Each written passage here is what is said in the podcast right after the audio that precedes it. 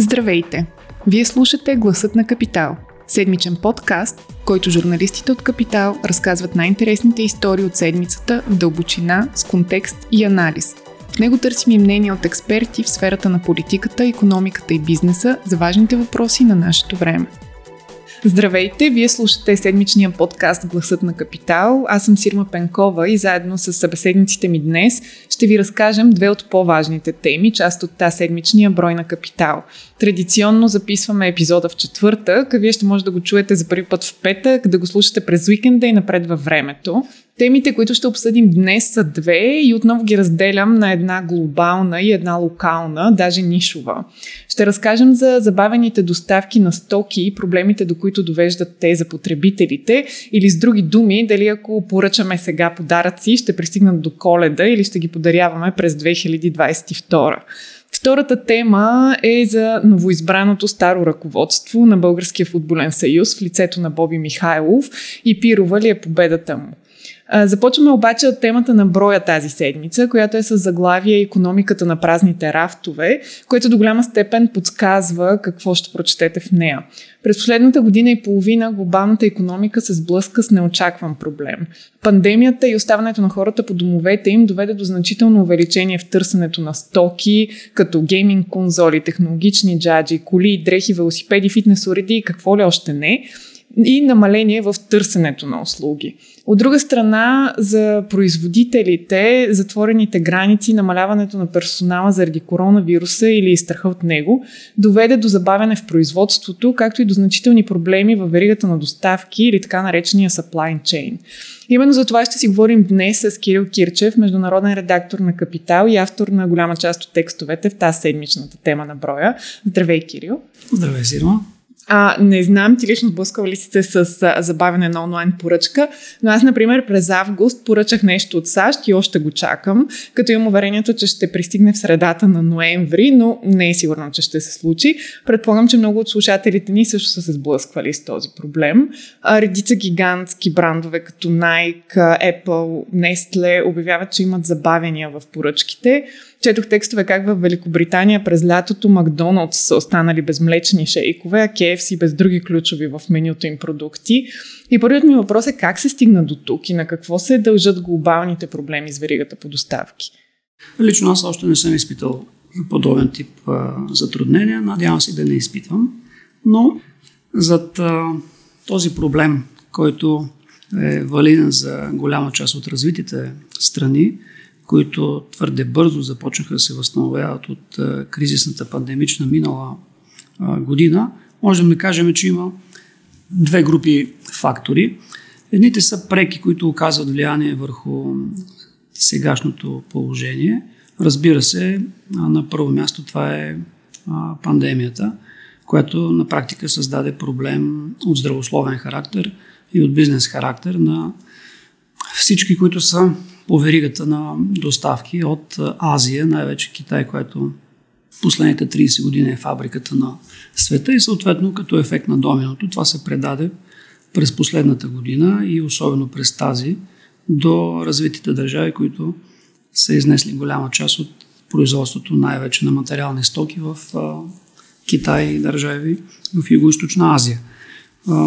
Вторият така директен фактор за сегашното състояние е, че в резултат на пандемията се наложи шоково държавите да подпомагат гражданите и бизнеса. Реално в глобален мащаб са изсипани около 10 трилиона и 400 милиарда долара помощ миналата година. Това е да си представяме долу-горе половината брутен вътрешен продукт на Китай – така че тази огромна сума, част от нея е попаднала в домакинствата в развитите страни и заради локдауните на практика те бяха ограничени да консумират, образно казано, услуги и се насочиха към по-голяма покупка на материални стоки. Точно заради този бум в покупката на стоки, които ти изреди, се получи така, че нямаше как да бъде задоволено това огромно търсене. Често и просто предлагането в случая нямаше как да, да надскочи търсенето. Като се прибавят през този година и половина-две вече периоди ситуации с блокиране на Суетския канал или с пожари в буквалния смисъл на думата на важни заводи в Азия, които произвеждат примерно чипове. Нали, и тези фактори се, се наслагват, за да се стигне до този проблем с а, липсата на поредица от стоки в а, развитите а, страни най-вече. Другите два големи фактора, които обаче ще имат дългосрочно значение, не само върху веригите на доставки, въобще върху глобалното економическо развитие. Първо, това е тенденцията към декарбонизация, която се опита да наложи отново развитие свят. Това естествено е свързано с а, огромни инвестиции, които трябва да бъдат направени и съответно тези разходи трябва да бъдат предадени по веригата, било то на следващите компании или на крайните потребители като нас. Това е дългосрочен процес, който обаче може да бъде стопиран в момента от енергийната криза, която отново е засегнала, за съжаление, Европа, в по-малка степен Съединените щати, също така и Азия. А, така че тук имаме сблъсък на, на интереси, дали да продължиме със същия тем към декарбонизация или леко да отстъпиме, за да се справим поне в близък мащаб, близко бъдеще с енергийната криза. Втория важен дългосрочен фактор това е протекционизма, който се налага в а, отношенията между САЩ и Китай. А, такъв протекционизъм виждаме и в а, Европейския съюз а, по отношение на това, че компании, които образно казвам отцапат повече и произвеждат това, което продават в Европа на местна почва, да бъде облагано с данък. Друг основен проблем при доставките се оказва транспортът. Цените в морския транспорт растат до неузнаваеми нива. Например, ако цената на превоз на един 40-футов контейнер през октомври 2019 година е 1200 евро, то през септември 2021 е 11 100 евро. 9 пъти по-скъпо само за 2 години. Сухопътният транспорт също има затруднения. Заради многото поръчки трябват камиони за превоза им. Камиони обаче няма заради липсата на чипове. Броят на шофьори също намалява, защото се преориентират или заради страх от пандемията. Изобщо това е един магиосен кръг. Но очаква ли се това да продължи следващата година? Има ли оптимизъм за промяна и справяне с транспортните проблеми? Трябва да почнем от а, това, че корабната индустрия е сектор, който трудно се подава на бърза промяна, защото самия производствен процес по създаването, проектирането и, и строителството на един кораб отнема поне една година и половина, две. Тоест дефицита на кораби, който съществува, няма как да бъде физически преодолян следващите няколко месеца. Това е на практика причината, поради която специалистите в този сектор предвиждат, че евентуално следващата година този тип проблеми ще се запазят. Разбира се, оптимистите смятат, че проблема ще отшумява с течение на, на времето, а, поради факта, че економиките в развитите държави ще продължат своето бързо възстановяване. А, все пак в тия държави имаме много по-висока степен на вакцинация, отколкото в развиващите се страни.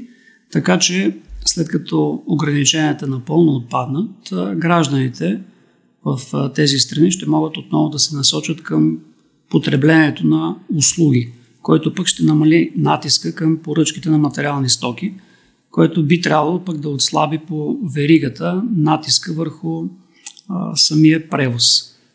Като каза миналата година, обаче в сайта Статиста излязоха данни, които показват сътресения във веригата по доставки от 2019 година до момента. Данните са представени на база индекс, който показва разликата между времето за доставки и производството.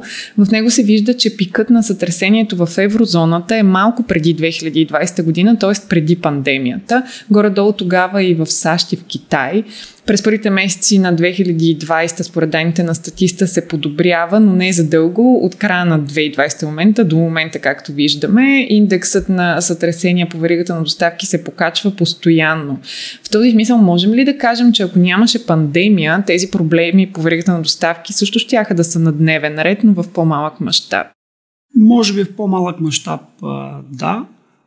Трябва да имаме предвид, че още преди пандемията, економиката в еврозоната, най-вече Великобритания, и Съединените щати, ръстът ти беше тръгнал да се забавя и пандемията ускори това забавяне и го превърна в реално в най-големият а, срив последните няколко десетилетия. Вероятно проблемите щяха да бъдат в много-много по-малък мащаб и ние нямаше да ги усещаме така толкова сериозно, колкото сега. Все пак не трябва да забравяме, че дори компании като Амазон са имали проблеми с доставките, обикновено разбира се покрай коледния сезон и много преди пандемията. И разбира се, проблемите са отново едни и същи. Те са тъй като търсенето е твърде голямо, предлагането не може да отговори на това търсене в този относително кратък период от време. А пандемията и тези проблеми, за които говорим в момента, не подействаха ли като аларма за големите производители, които преди това бяха изнесли голяма част от производствата си в Китай заради, разбира се, по-низката цена и възможност за огромен обем. Сега обаче изглежда, че това може би не е най-работещият модел. Започнаха ли компаниите да мислят в посока изместване на производството си на континенти различни от Азия? Със сигурност започнаха да мислят.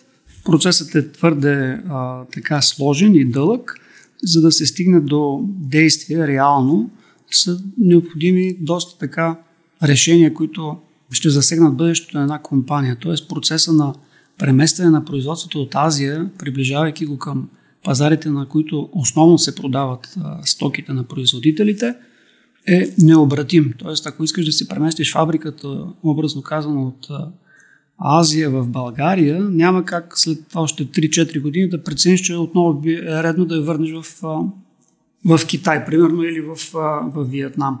Този имидж на фабрика на света, Китай го изгражда от близо 30 години и специалистите твърдят, че общо взето в света няма друга държава, която може да предложи такъв тип логистика, какъвто предлага в момента Китай.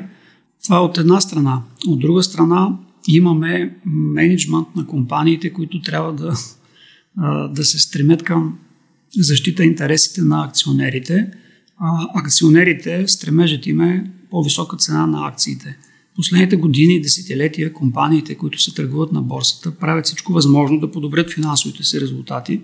Един от а, ефектите е преместването на дейността или на производствената дейност в държави с по-нисък разход – а, така че, евентуално преместване обратно към Европа или към а, САЩ, това естествено се отразява върху финансовите резултати на компаниите. То би се отразило и за потребителите в по-високи цени на тези Задължително. Друг момент е, че трябва да се намери същото качество, което в момента тези компании получават в а, Азия. Това са все комплекс от причини, които правят преместването не толкова лесно, колкото изглежда на пръв поглед. Може би като доказателство в подкрепа на тая моя теза, едно проучване на консултантската компания EY, което е съвсем прясно сега. Проучването е направено след 500 международни компании, техните главни изпълнителни директори. Ако миналата година, април месец, 86%, ако не се лъжа, са били склонни да помислят за преместване, сега вече става просто само за 20% от тези компании да се решат на такъв тип а, действие. Разбира се, има компании, най-вече в модната индустрия, които са предприели подобни стъпки. Появиха се информации за Hugo Boss, информации за други компании, но все пак трябва да се, които приближават производството си посока Турция, Северна Африка, Юго-Источна Европа, но трябва да се има предвид, че това производство не е толкова технологично емко, колкото е производството на бяла и черна техника, която има нужда от чипове. Реално ние в Европа не произвеждаме такъв тип оборудване, така че преместването ще бъде изключително трудно.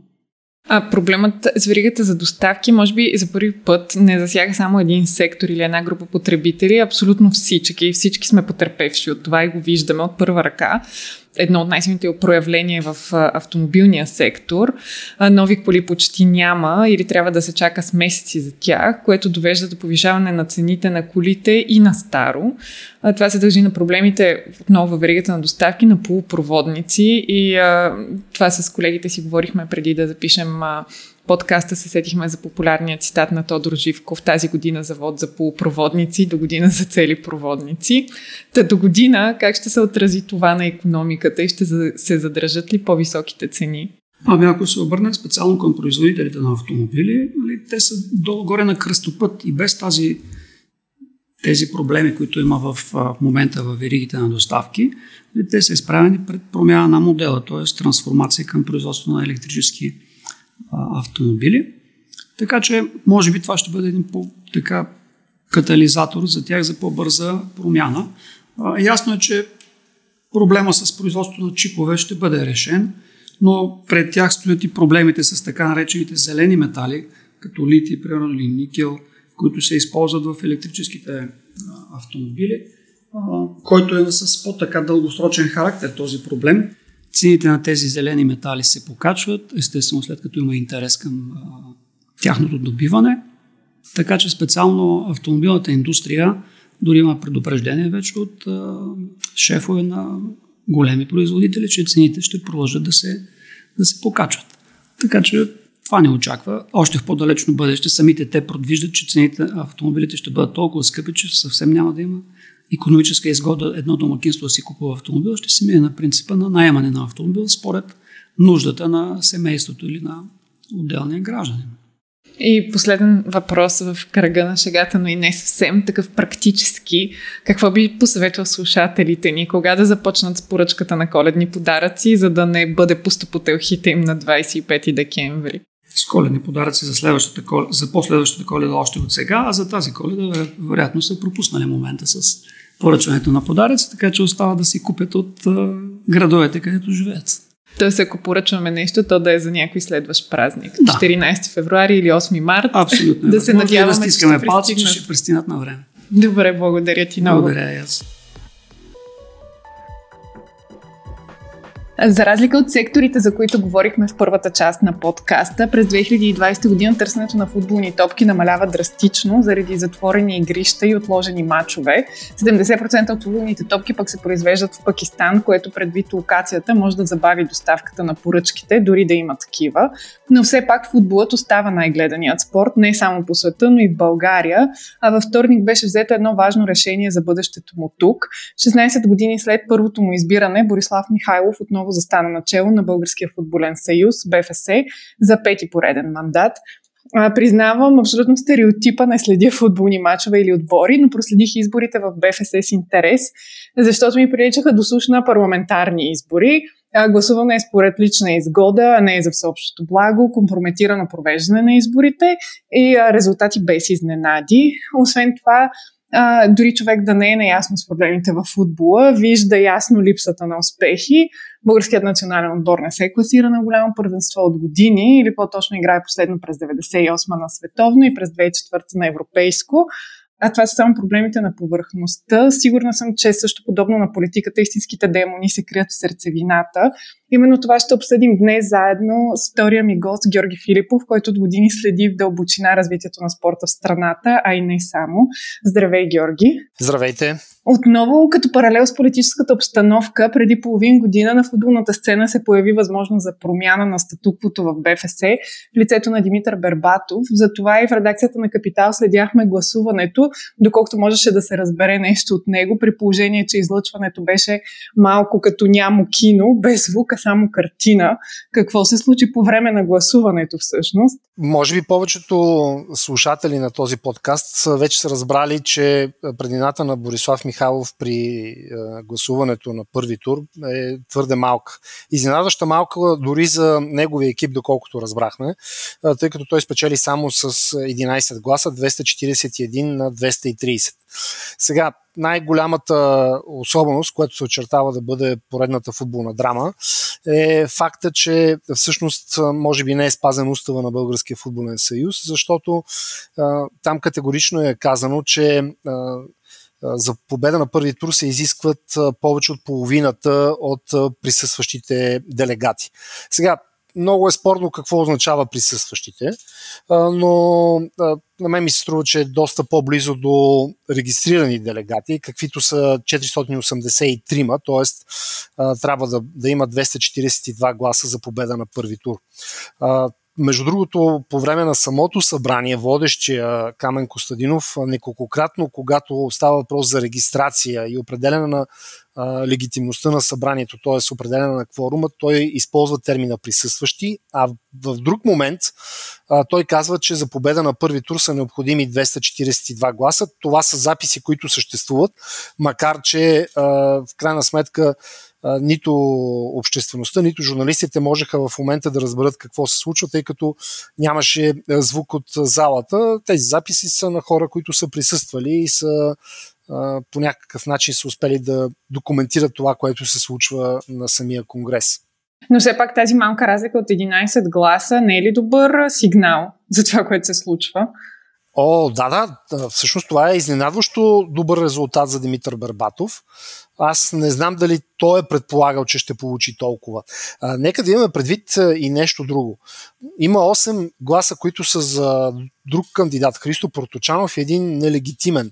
Има доста клубове, които се оплакват от това, че не са допуснати до Конгреса или по някакъв начин документите им не са признати от комисията, която трябва да утвърди делегатите на това събитие.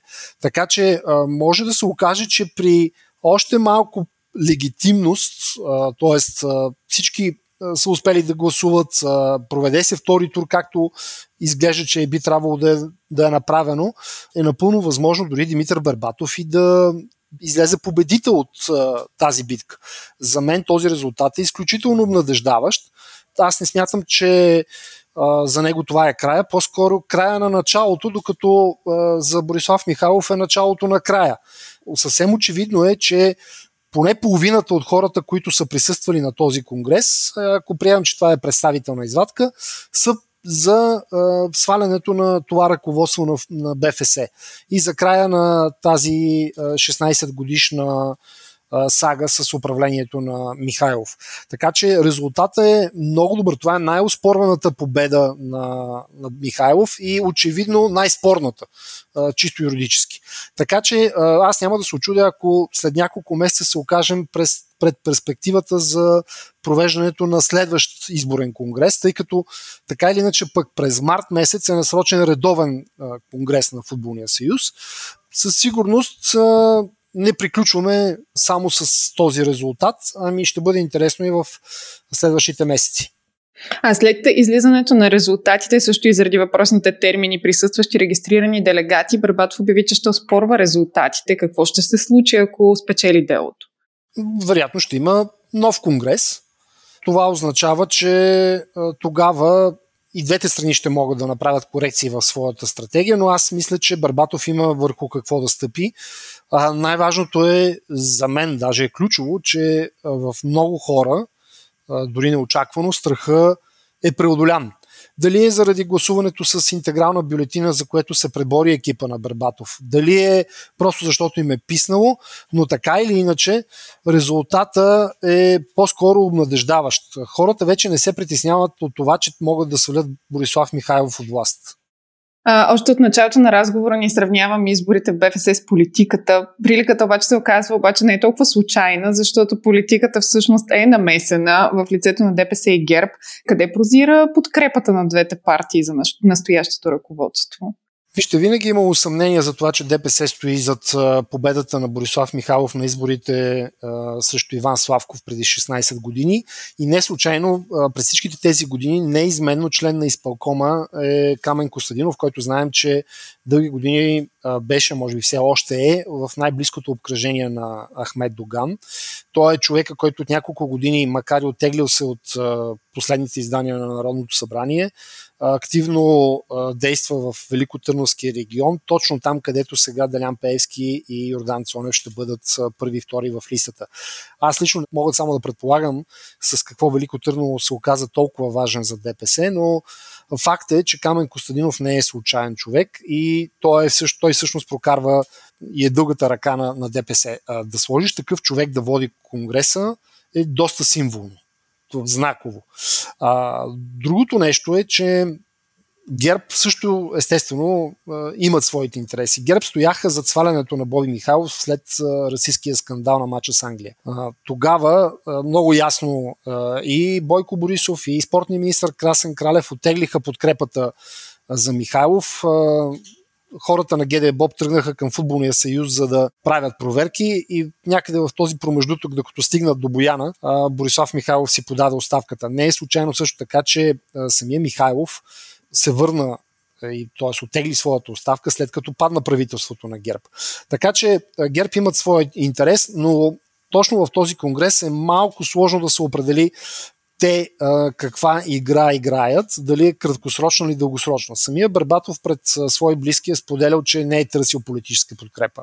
Направи впечатление, че поне двама свързани с ГЕРБ човека бяха предложени за членове на изпълнителния комитет, който е управителния орган на Футболния съюз. Първия, между другото пък в първия прозира и връзката с ДПС.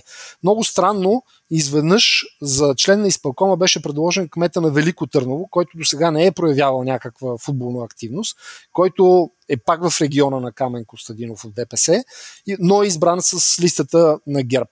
Втория човек е небезизвестния апостол Апостол в Поли, който е бивш футболен съдя, дълги години кмет на Симитли, Знаем, че неговата връзка с, с ГЕРБ, а въобще дългогодишната му признателност е факт.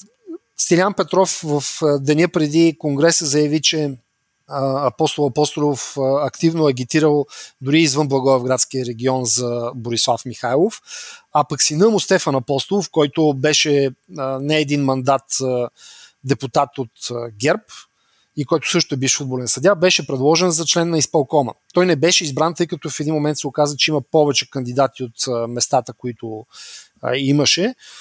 Така че, може би, тук апостол Апостолов може да бъде, да се чувства излъган, защото в крайна сметка сина му не попадна в този ръководен орган.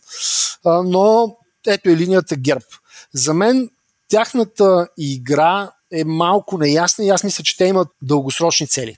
А, дългосрочни с оглед на това, че не е ясно какво се случва в политическата ситуация в България. Много, е, много е интересно. Няколко пъти, когато БФС трябваше да провежда конгрес през тази година, те го отлагаха, винаги, винаги си намираха някакви поводи, но винаги а, го насрочваха в а, така съобразено с календара, че да, да минат парламент, поредните парламентарни избори и да, и да има яснота за съставането на правителство. Сякаш те искаха да изчакат да видят дали някой човек ще може да се реализира в политическата власт и ако не успее, да му се запази едно място в футболния съюз. Сега ми се струва, че ГЕРБ също могат да играят подобна игра, т.е. подкрепяйки тихомълком Борислав Михайлов, да си правят сметката, че при един следващ конгрес, дали ще бъде след 3 месеца или през март месец, техният човек ще може да за когото е заплюто, може би, това място, ще може много по-лесно да победи Михайлов, отколкото да победи Барбатов. Не е случайно, че отново предстоят парламентарни избори, отново ще се завърти процедурата за избор на правителство и някъде, може би, в началото на следващата година ще имаме яснота дали ГЕРБ ще бъде във властта или няма да бъде във властта. Така че ми се струва, че има и една такава дългосрочна дългосрочен план от страна на ГЕРБ, а ДПС просто винаги са си били там в последните 16 години. Може да кажем, че парламентарните избори и изхода от тях биха могли да повлияят директно и върху провеждането на редовния конгрес. Аз имам подозрение за конкретен човек, че просто му се пази място там, който ако не стане министър в следващото правителство. Има план Б. Има план Б, да. Така че някакси много често през тази година конгресите се отлагаха, така че да да са съобразени с цикъла на парламентарните избори. И още нещо в статус в Фейсбук на Васил Колев, който ти също си беше споделил, се повдига един много интересен въпрос, според мен, провокиран от подкрепата на Наско Сираков, разбирайте Левски, за Боби Михайлов с аргумента 40 годишното им приятелство. Та въпросът е, когато клубовете дават своя глас за президент на БФС, доколкото е редно да бъде дискутиран или да изразява мнението и на феновете на клуба. Аз много се радвам, че поставяте този въпрос, защото той много рядко се дискутира в обществеността. Всъщност, ние имаме един президент на Футболния съюз, който е безкрайно опозорен и делегитимиран. Ако излезем на улицата и попитаме 10 души дали те искат Борислав Михайлов да бъде президент на Футболния съюз, 9 от тях сигурно ще кажат, че са срещу него. А може би 9 и половина в същото време президентите на клубове, особено тези, с които са с по-голяма фенска маса, може би за себе си са прави, тъй като те осигуряват бюджетите, те не се съобразяват с мнението на феновете, на запалянковците, на цялото общество.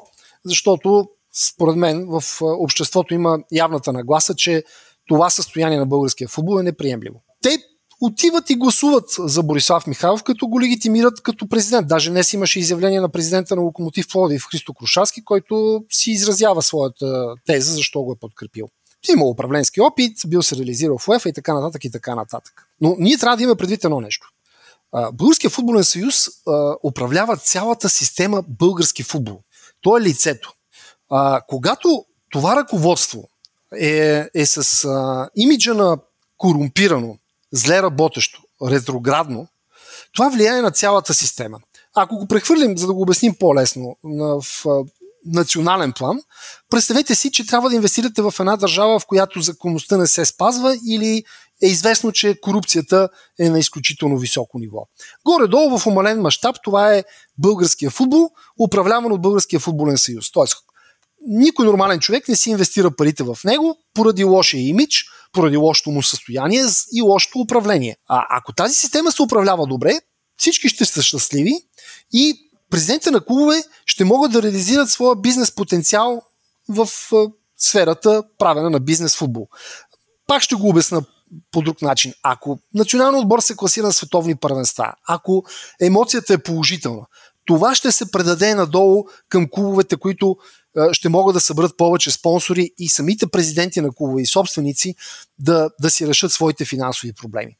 Те обаче на Конгрес решават да легитимират корумпираното, зле работещото ръководство, без да се съобразяват с мнението на обществото. В следващия момент обаче, когато трябва да си ремонтират стадиона, да им се постави осветление, в случая на локомотив Пловди да му се построи трибуна, те са първите, които отиват и искат държавата да им помогне. Тоест да вземат от парите на същите тези хора, които си платили данъците, за да му се построи стадиона. Ето го това а, много неприятно противоречие. Неотчетност пред обществото, когато трябва да се гласува за това наистина делегитимирано ръководство на БФС и в същото време желание обществото да им помага, да им е длъжно да им оправят техните проблеми поради това, че те не могат да се справят и тяхната бизнес среда е опоручена. И аз мисля, че държавата трябва да вземе много категорично становище за това, че обществените пари няма да се изразходват в посока на хора, управители, ръководители на футболни клубове, които в крайна сметка трябва да вземат сами решения за своето бъдеще, като е, изберат един прогресивен ръководител или едно по-добро управление на, на футболния съюз. Така че това е изключително важна тема, която, за съжаление, малко се дискутира и, за съжаление, се вижда изклонността на министерства, общини и други органи да изразходват обществените средства, без да търсят отговорност от съответните собственици на клубове. Защо не вземат в свои ръце нещата, така че тяхната система, български футбол, да се управлява по-добре и те да могат да печелят повече от нея, а не да се обръщат към обществения ресурс, за да си решават проблемите. То това звучи по същата логика, както корумпираната държава влияе зле на бизнеса, така и корумпирания футболен съюз влияе зле на футбола. Точно това казвам. Точно това е. Точно това е. Точно това е. Българския футболен съюз, чрез този национален отбор, който не, не може да събуди положителната емоция в феновете, чрез целият цялостния си имидж не може да привлича спонсори. Не може системата да заработи в една положителна посока. Те я задушават със своето бездействие, със своето неможене, със, своето, със своята самодостатъчност. Така че нека футболните клубове да се опитат да си решат проблемите вътре, а не когато им е изгодно да изберат ръководство, което е делегитимирано пред обществото, а когато им е изгодно да тичат пред обществото и да искат пари, за да им се оправят това или онова. Да не се ориентират на там, откъдето духа вятъра. Тук е и ролята на държавните органи, на спортно министерство, на общини, които трябва да кажат, съжаляваме, господа, вие управлявате частни клубове, това са частни бизнеси и ако обичате, управете, направете поне минималното достатъчно, за да дадете някакъв тласък на този футбол, от който ви искате да изкарвате пари. Как да изкарват пари? Когато никой не иска да инвестира в футбола пари. И то е логично защо. Благодаря ти. Предстои да видим, ако мога така да завърша, дали следващата година бившият национален нападател ще успее да оцели и пробие президентската мрежа на БФС. Благодаря много за този разговор. И аз ви благодаря. Ако този епизод ви е харесал и искате да слушате новите епизоди веднага, щом излязат, абонирайте се за гласът на Капитал в Apple Podcasts, Google Podcasts или Spotify. Обратна връзка може да ни изпращате на podcasts.capital.bg или в познатите ви профили на Капитал във Facebook и Twitter. Музиката, която чувате в този подкаст е написана от композитора Петър Дундаков специално за Капитал. Аз съм Сирма Пенкова, а епизодът монтира Тихомир Колев.